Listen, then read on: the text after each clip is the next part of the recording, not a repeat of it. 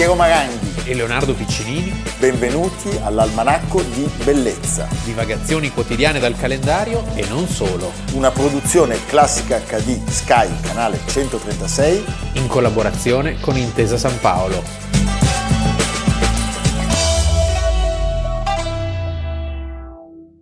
Almanacco di Bellezza, cinque maggio, Leonardo Piccinini. Piero Maranghi, cinque maggio. cinque maggio. Due anni fa andava in onda Napoleone. Eh, erano duecento anni. Sì.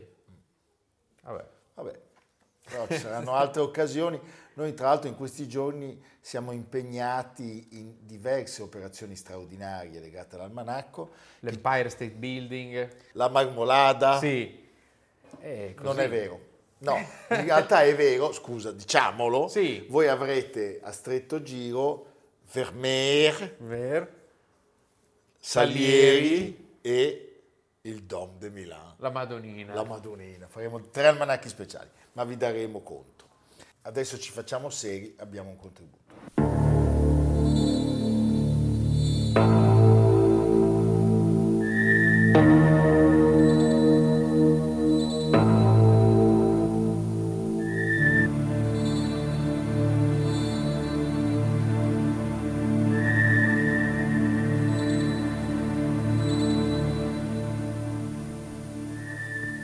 È molto probabile che si tratti di un delitto di mafia.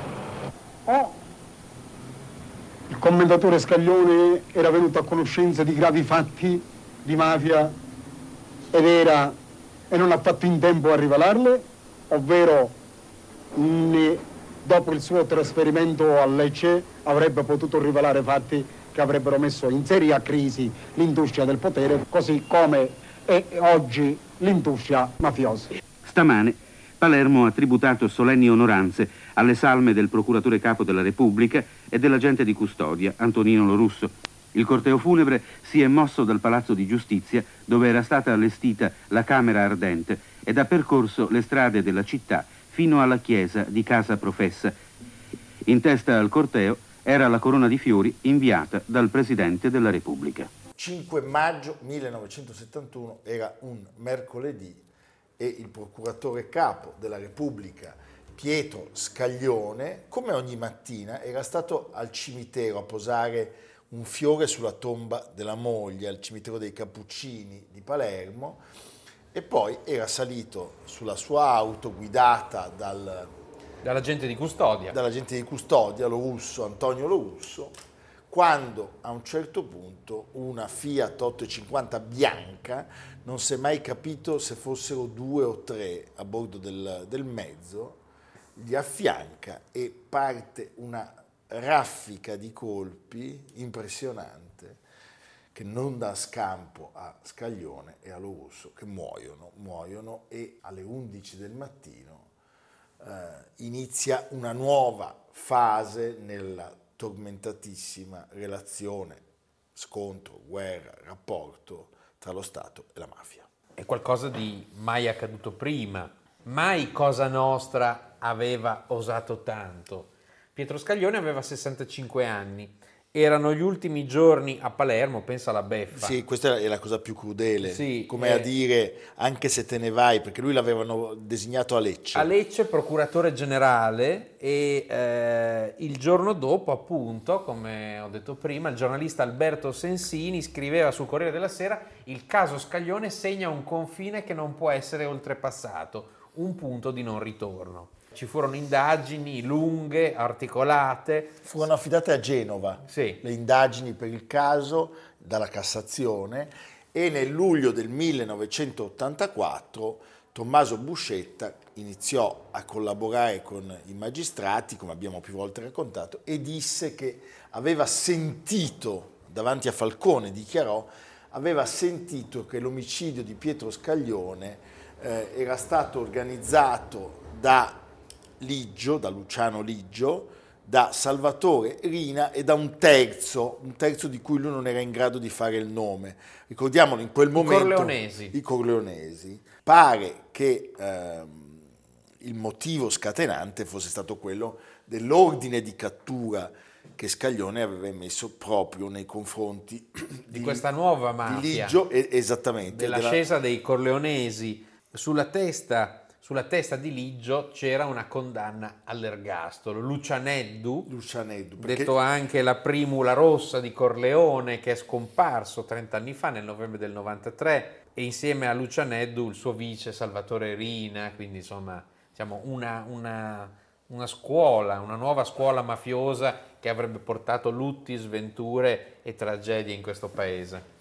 Nel millenovecentonovantuno, quindi ancora vivi sia Falcone che Borsellino, concluse che non c'era un elemento convincente per le accuse mosse nei loro confronti, non c'erano, diciamo, delle testimonianze abbastanza attendibili, e in qualche modo questa sentenza è una sentenza che, ahimè, ancora oggi è da scrivere. Sì, Falcone scriverà che l'omicidio di Scaglione ebbe lo scopo di dimostrare a tutti che Cosa Nostra non soltanto non era stata intimidita dalla repressione giudiziaria, ma eh, era sempre pronta a colpire chiunque ostacolasse il suo cammino. E gli, gli fece eco l'amico e collega Paolo Borsellino, quando affermò: la mafia condusse una campagna di eliminazione sistematica degli investigatori che intuirono qualcosa. Le cosche, e questo è terribile, sapevano che erano isolati, che dietro di loro non c'era lo Stato e che la loro morte avrebbe certamente ritardato le scoperte. E poi, finisce Borsellino, accadde così per Scaglione. Sì. Quindi è, diciamo, il primo di una lunghissima serie di episodi.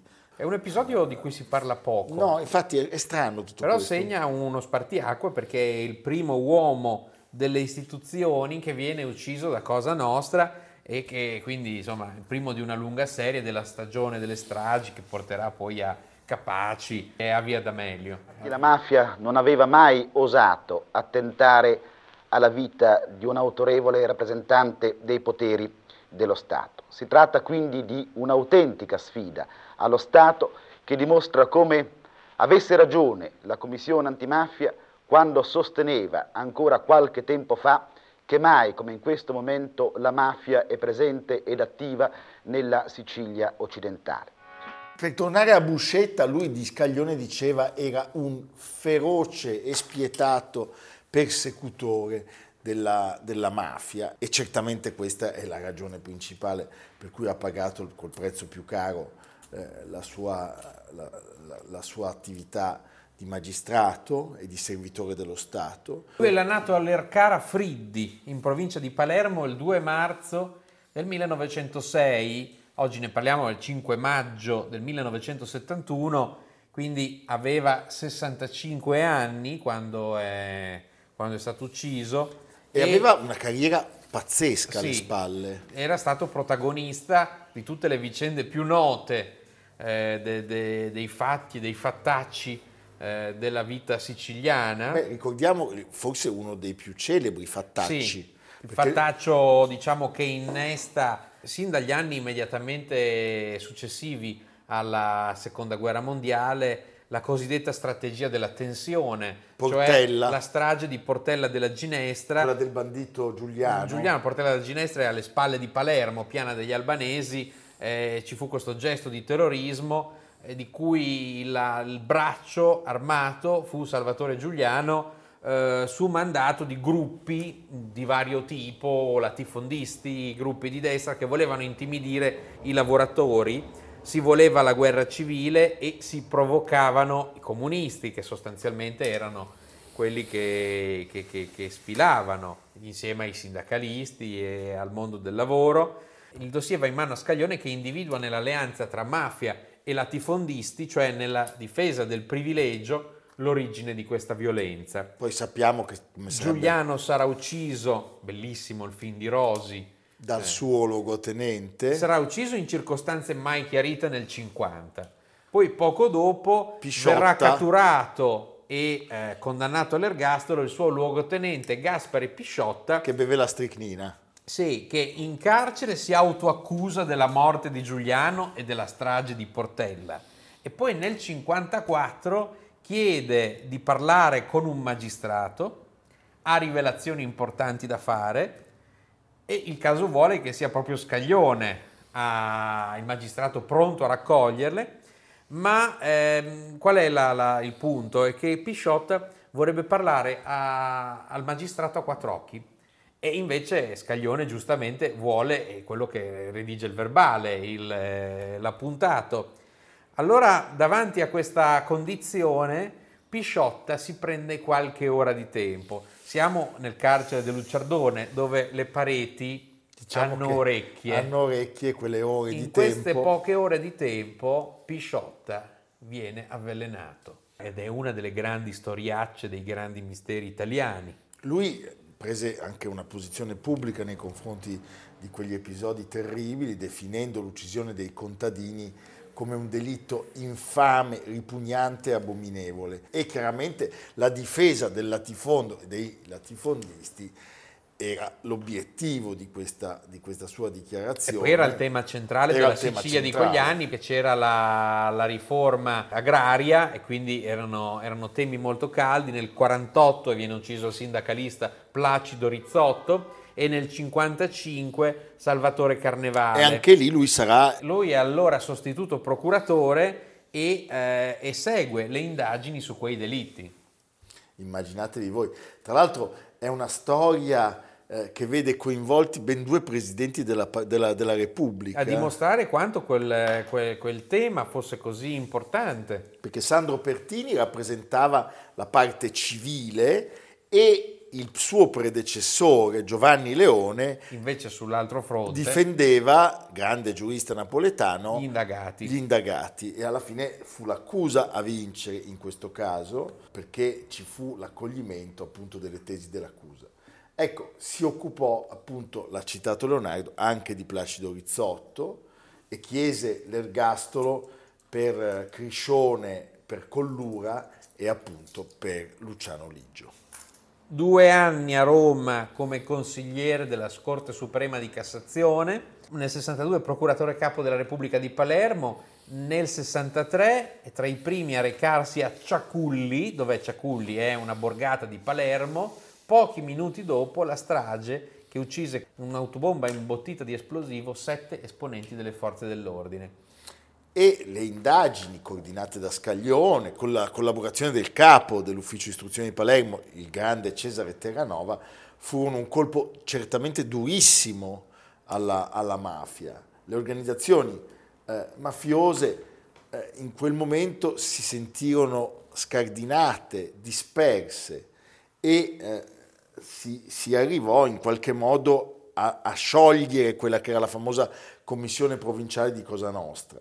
Purtroppo sappiamo che tutto questo poi ha ripreso vigore e siamo arrivati, come dire, a, agli episodi tragici, certo, degli anni novanta. Ecco, si è occupato anche della misteriosa scomparsa del giornalista Mauro De Mauro, siamo nel settembre del millenovecentosettanta, e... Eh, La moglie del giornalista ricorda come Scaglione eh, fu in, questi, in queste complesse indagini delicatissime, davvero molto attivo, attivissimo, attivissimo. Lei dice.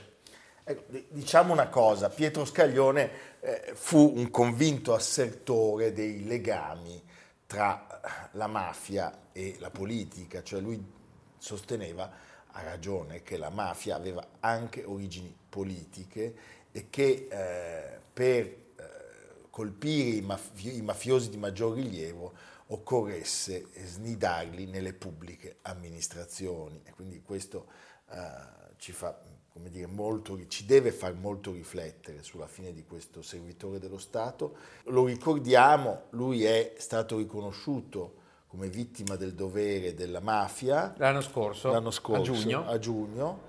Eh, e a giugno anche l'agente Antonino Lorusso, che ha perso la vita con lui, eh, ha, ha, ha ricevuto alla memoria eh, la medaglia d'oro al merito civile. Ma a oltre cinquanta anni, Leonardo, rimane il mistero.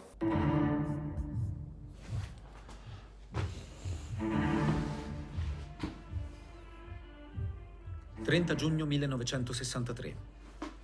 Una Giulietta Alfa Romeo abbandonata in contrada Ciaculli davanti all'abitazione del boss Salvatore Greco, esplode, causando la morte di sette rappresentanti delle forze dell'ordine, accorsi in seguito a una telefonata anonima alla Questura di Palermo.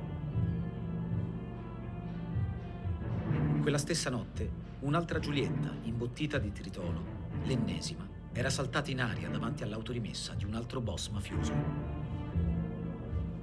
Quel tragico giorno mio padre si trovava a casa e fu avvertito dalla Questura di Palermo che si era verificata questa gravissima esplosione a Ciaculli. Volle personalmente andare sul posto e chiamò un'autovettura della Questura che lo portò sul luogo dell'assaggio. Tornato, era completamente sconvolto, addolorato e prostrato. In quell'occasione aveva avuto anche discussioni con ufficiali superiori dell'esercito e così via, che eh, ricordo dissero, dice, per la mafia ci vorrebbe la legge marziale.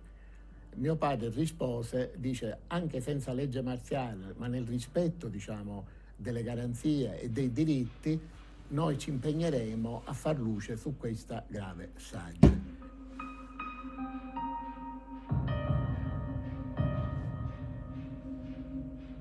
fatto che colpissero le forze dell'ordine sembrò incredibile. Le testimonianze poi dissero che era stato un errore, però poi io di questo non sarei così sicuro.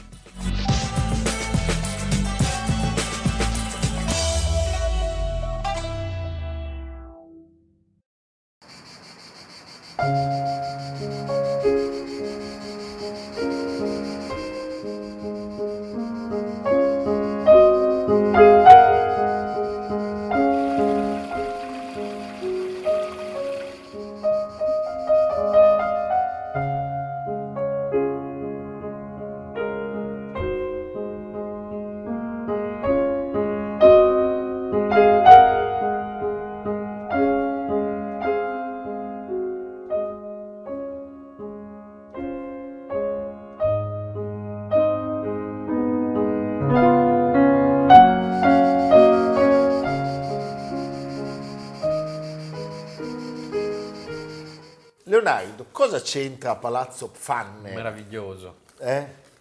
Dove dentro si... le mura di Lucca. Dentro le mura dove si faceva la birra. Sì. La Pfanner. Si tu faceva... L'hai bevuta la Pfanner? Beh, nel ventinove non c'ero ancora, che è l'ultimo anno per cui ha chiuso. Cui ha chiuso, nel ventinove hanno chiuso tante cose. Eh? Hanno chiuso. Diciamo la cosa meno grave è che abbia chiuso la, la birra Pfanner, perché ci sono i patti lateranensi, la crisi di Wall Street, insomma. Sì, l'anno annus horribilis. No, perché il cinque maggio del millesettecentoquattordici, in quella splendida città che porta il nome di... Quella dove si fa... La carta. Fabriano, e quindi salutiamo gli amici Merloni, eh... sperando che osservino la nostra trasmissione. E ci e... mandino un... No, e pensando forno... alla stupenda poetessa Francesca Merloni. Esatto. Eh, donna di grande bellezza. Sì. Va bene, il cinque maggio del millesettecentoquattordici nasce Onofrio del Grillo. Onofrio del Grillo, sì. Signori, quello di Monicelli. Il vero Onofrio. Il vero, perché poi Monicelli sposta tutto. Monicelli sposta tutto, è un personaggio, diciamo, mitico, ma in realtà anche realmente esistito. Realmente Se voi esistito. Oggi andate in uno dei posti più belli di Roma... Dietro i mercati di Traiano c'è questa via in discesa e c'è Palazzo del Grillo, dove tra l'altro c'era lo studio frequentato molto da Marta Mazzotto di Renato Guttuso. Guttuso, sì. Beh, giustamente, sì. Frequentato molto da quella splendida donna. Senti, sì. Noi siamo debitori in eterno di Monicelli e dell'Albertone Nazionale per tutte le risate che continuiamo a fare riguardando il Marchese del Grillo. L'ultima grande interpretazione di Alberto Sordi, che tra l'altro sembra, si dice, che si fosse lui invaghito sul set della meravigliosa attrice no, francese, ragazzi, Caroline Berg. No, la bellezza... Che salutiamo. Noi la salutiamo, guarda l'almanacco, sì. Noi vorremmo guardare qualcos'altro. La bellezza di quando si spoglia... Eh, lo so. È una cosa... Si spogliava. Vabbè, ma è ancora bellissima, sì. Dai. Eh, allora, come potete intuire, essendo nato trecentonove anni fa... non può toccare tutte quelle vicende napoleoniche, no, che invece sono eh, protagoniste del, del film, dello splendido film di, di, di Monicelli. Non era romano, ma era marchigiano. Marchigiano. Che è sepolto nella cattedrale di Fabriano, che lo festeggia oggi e domani con tutta una serie di celebrazioni. Beh, giustamente. Pranzi e cene a tema, visite al Palazzo del Grillo, poi c'è anche un vino a lui intitolato. A noi non ci hanno invitati. No, però, però. Prossimo anno. Vabbè. Tanto. Allora, la, la famiglia era di origini genovese, sì. Poi erano andati in Toscana ed erano stati ammessi al patriziato romano, quindi era anche lui un marchese del Baldacchino. Chissà. Chissà. Senti, eh, il marchesato di Santa Cristina, siamo a Gubbio. Sei svegliato! Sei svegliato, Sor Marchese! Sor Marchese! Eh, nella contea di Portula. Sì. Allora, nonostante i titoli, i genitori non se la passavano troppo bene. No. Eh? Perché eh, a un certo punto sono costretti a mandare il giovane Onofrio del Grillo a vivere con lo zio. Zio Bernardo. Lo zio Bernardo, che era un uomo molto avaro, sì. Molto sveglio però. E lo zio Bernardo che fa? Lo manda a studiare. A Urbino. Si laurea in utroque iure, cioè diritto sia civile che canonico, bimotore. Bimotore, esatto. E... vive nel Palazzo Romano. Certo, che è sotto il Quirinale, quello attuale. Quello fantastico. Sì. E quando lo zio muore... eredita millesettecentocinquantasette, gli arrivano un sacco di soldi. Che spende subito. Spende subito e poi c'è un problema, che eh, sono seimila scudi, case, possedimenti, arredi, la biblioteca. Ma anche debiti. Ma anche debiti e vincoli, e vincoli per altri eredi. E lui se ne frega. E l'obbligo. Sì. Lui ha l'obbligo di sposare una nobildonna romana, se no perde tutto. Quello va bene. Ci e sta. Lui la sposa. Lui la sposa, però solo si ferma lì. Si ferma lì. Con mio figlio, signor commissario, Gio Grazzarda, rissa a mano armate e falsa genuità. Eccoli sti calantomeri. Bravi, bravi, bravi. Signor Marchese, e che ci fa lei in mezzo a tutta questa canaglia? Eh, che ci faccio? È proprio vero. Hai visto? Mo so cazzi tui. Mi ci ha messo sto coglione qua. Ma davvero? Ma che te sei ubriacato? Te metti a restare al Marchese del Grillo? Ma sto in mezzo a tutti sti ladroni. E tu non sai distinguere un nobile da un plebeo? Per questo ti farei due mesi di galera, così ti impari. E che impara? È uno scemo, non lo vedi? Gli avevo pure detto ieri. Ah, te l'aveva detto. Allora quattro mesi. Lo perdoni, eccellenza. No. Tutti quanti gli altri in galera. No, meno quello. Quello è il servitore mio, mi viene sempre appresso. Naturalmente. Andiamo, Ricciò.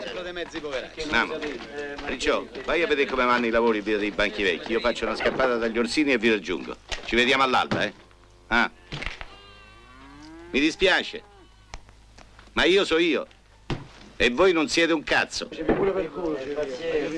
Ecco, avete sentito questa famosa e volgare ma simpatica frase che è tratta da un sonetto di Giuseppe Gioacchino Belli che si intitola Li soprani del monno vecchio, che mi piace leggerla perché è molto carina. C'era una volta un re che dal palazzo mandò fora ali popoli ste ditto: io so io e voi non siete un cazzo. Sori vassalli bugiaroni e zitto, io fo dritto lo storto e storto il dritto. Posso venneve a tutti a un tanto ermazzo. Io se vi fo impiccà non ve strapazzo. Che la vita e la robba io ve l'affitto. Chi abita sto mondo senza titolo o de papa o de re o d'imperatore, quello non può mai ave voce in capitolo. Coste ditto manno erboia peccuriero, interrogandi tutti in sur tenore. E a risposero tutti: è vero, è vero. No, no, è stupendo, è stupendo. Sì. Lui la nobile la trova, Faustina Capranica, come il teatro. Come il teatro. Il quattro giugno del millesettecentocinquantasette si sposa e lei famosa è anche, famiglia Capranica. È Capranica, lei è molto ricca eh. e lui spende, spende pure i soldi anche di lei. Certo. Poi riesce a salvarsi dagli eredi dei legati dello zio, perché fa, una, fa un accrocchio col Papa e si riesce a mettere d'accordo con un, un altro Clemente, non il decimo che gli aveva fatti i nobili, Altieri, perché lui sa tutti i papi, eh? Tutti. Ma quattordicesimo Ganganelli di Bol- Sant'Arcangelo di Sant'Arcangelo di Romagna, eh sì, sì, quindi sì. Andava al Cocoricò, eh sì.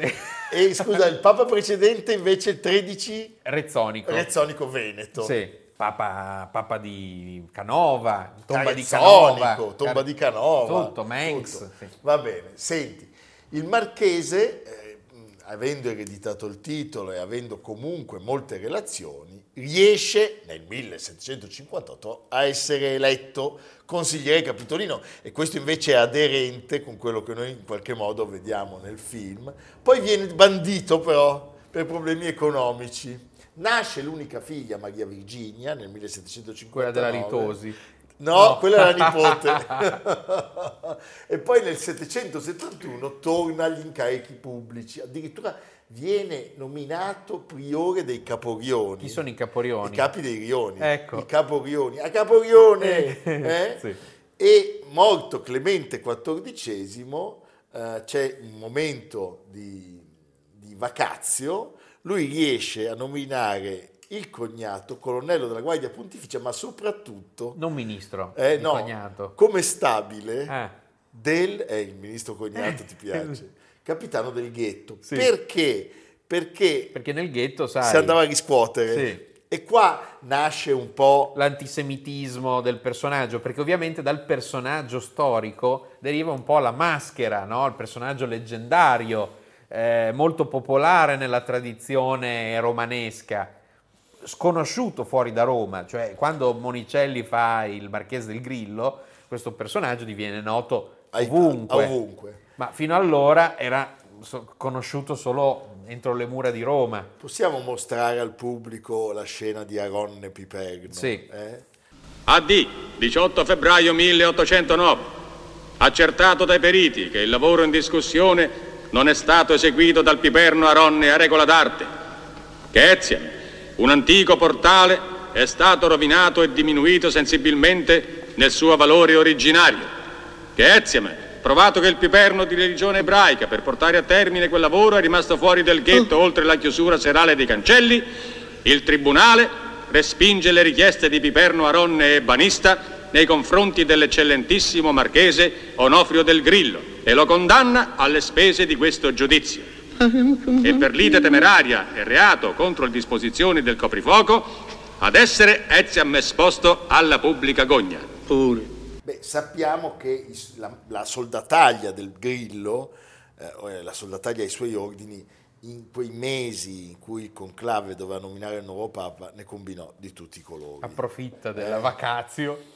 E quindi a un certo punto ci furono anche i cardinali che dissero basta, basta. Non si può. Però il marchese con Pio sesto Braschi li sa tutti, eh, potete chiamarlo di notte e gli dite Pio dodicesimo e lui patapam, eh sì. eh, Maurizio sesto non c'è, non c'è. Eh, va bene. Il quindici febbraio millesettecentosettantacinque viene confermato capo della Camera Capitolina e poi viene nominato cameriere segreto del Papa. Allora, il cameriere segreto, signori, è quello che si occupa della stanza del Papa. Sì. Cioè, nel senso che di, dirige, dirige sì. Non è che porta il pitale, ecco. No, certo, forse su, mi verrebbe da dire qualcos'altro rispetto a dei papi che poi la mattina non si svegliano, ma questa è un'altra sì. storia, va bene. Senti, il sei gennaio del millesettecentottantasette lui muore lasciando l'usufrutto del patrimonio alla moglie e destinando come erede universale Maria Virginia. Quindi il millesettecentottantanove che noi vediamo nel film di... Di, di Monicelli non arriva, anche se a noi piace concludere questa seconda parte. Questo è il carbonaio. Eh, glielo facciamo vedere, glielo facciamo vedere. Eh, quando, eh, l'attore allora, meraviglioso. No, eh. Questo è il carbonaio. C'è lui che fa che scorreggia, caruta, ma questo è, cioè, questo è il carbonaio. È lo zio. Eh, vi, vi, vi facciamo vedere alcuni momenti in cui lui nel film sostituisce a se stesso un, carbona- un carbonaio identico. Se carbonaio. Se carbonaio, il carbonaio, mamma mia, meraviglioso, meraviglioso.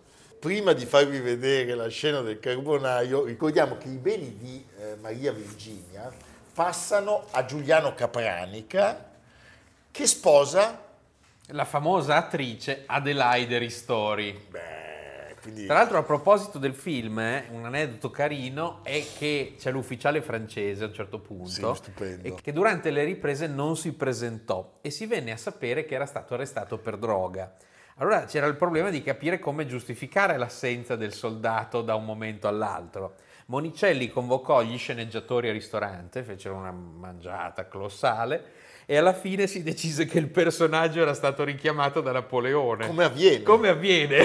No, ma è stupendo. Beh, ma pensate alla simpatia. Sai allora che cosa voglio pensare? Lo penso io, non è vero, che nel sol dell'avvenire Nanni Moretti abbia voluto veramente, definitivamente fare pace con Mario Monicelli, perché il produttore francese viene arrestato per droga, finanza, ah, assomiglia anche essere. un po' sì, eh, sì, a sì, quello sì. di Mathieu Amalric. Beh, è stupendo. E noi, prima di lasciarvi appunto al carbonaro, citiamo anche l'operetta Il Marchese del Grillo di Domenico Berardi, che va in scena al Teatro Metastasio il ventitré novembre del milleottocentottantanove, e per dirvi che, come abbiamo detto all'inizio, il film è ambientato a Villa Fanner, dove hanno girato anche Il Ritratto di Signora di Jane Campion con Nicole Kidman, e che la madre del marchese, che la cattivissima madre è Elena Daskova, è stata per molti anni segretario generale e vicepresidente del David. E questa è la parte, diciamo. E poi prima l'amante di eh, Galeazzo Ciano. Negli anni trenta. Una delle. Quando lui era già sposato. Una delle. Con Edda Mussolini. Beh, sì. Guardiamo il carbonaro nei panni del marchese. Meraviglioso.